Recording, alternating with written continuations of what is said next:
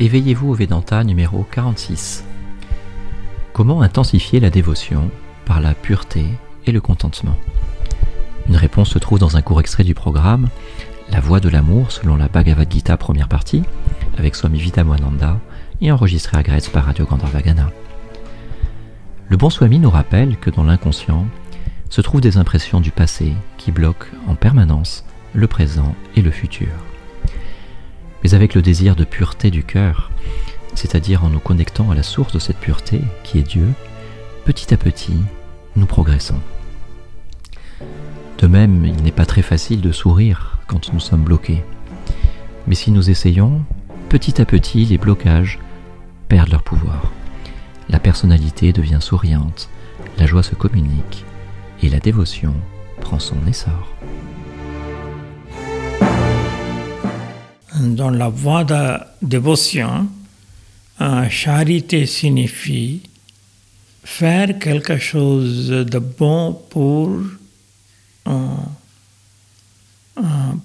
pour la société ou pour l'entourage, pour ce qui nécessite. Après cette pratique, il y a ce qu'on appelle en sanskrit kalyana. Kalyana signifie pureté. Et pourquoi la pureté est pratiquée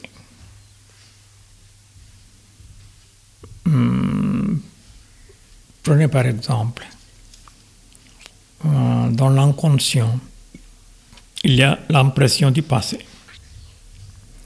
Tout le temps, les impressions du passé bloquent le présent et le futur.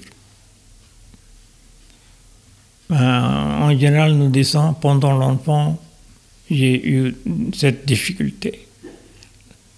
Euh, quand on travaille, j'ai eu cette difficulté avec cette personne, l'autre personne, ceci, cela, etc. Je ne veux pas souffrir. Je voudrais d'être libre de, toutes sortes de souffrances. Mais ce que se passe, tout le temps, notre conscience est là, sur la souffrance. C'est la peur. C'est cette peur qui nous contracte, limite. C'est pourquoi son a dit, euh, contraction c'est la mort. L'expansion, c'est la vie. Si on peut dire, dire, ce n'est pas très facile d'oublier le passé. D'accord. Posons la question, sans cet oubli, est-ce qu'il y a le progrès Est-ce que nous pouvons avancer Si le passé tout le temps nous bloque, comment pouvons-nous avancer. Nous restons comme nous sommes. Et pas simplement cela, hum, toutes sortes de créativité, c'est possible quand l'esprit est ouvert. Si l'esprit n'est pas ouvert, où est la créativité? Quand l'esprit est conditionné, ce qu'on appelle l'amour aussi devient conditionné. Tout devient contracté, limité. Avec cette sorte de contraction, condition, limitation, où est la joie dans la vie. C'est pour cela, ici, Kalyana signifie cette pureté du cœur. D'accord, passé, passé. Euh, maintenant, je voudrais être euh, euh, pur, parfait. Le source est là, c'est le divin.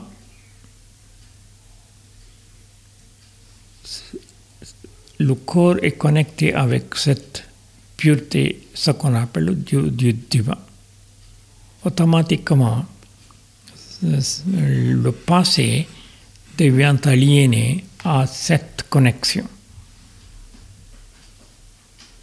quand nous sommes capables de nous connecter, oui, doucement il y a le progrès.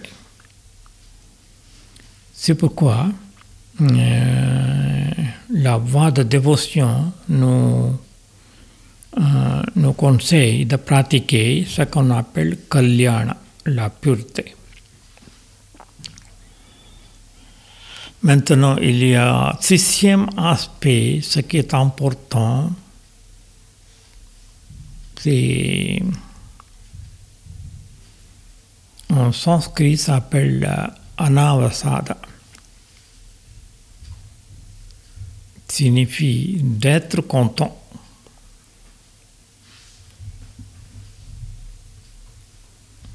Euh, toujours souriant. C'est pas nécessaire de rire, c'est suffisant d'être content de soi-même et montrer le visage souriant. Euh, sourire, c'est contagieux. Quand vous commencez à sourire, tout de suite l'autre aussi commence à sourire. Sinon, si vous mettez un visage comme ça, tout le monde, oh, qu'est-ce qu'il y a, qu'est-ce que se passe? Et La tristesse, euh, et aussi c'est le contagieux. Nous, nous, nous, nous, rendons l'autre aussi, euh, la personne euh, triste. C'est pourquoi euh, anavasada signifie d'être content, toujours souriant. D'accord, vous pouvez dire ce n'est pas très facile de sourire parce qu'il y a beaucoup de choses qui me bloquent. Pas de problème s'il y a quelque chose qui bloque. Essayons de sourire un petit peu. Quand cet essai, ça commence d'exprimer cette bloc entre un, un peu ou aliéné, il devient aliéné. C'est comme doucement la personnalité devient souriant. C'est ce qui est important pour intensifier la dévotion.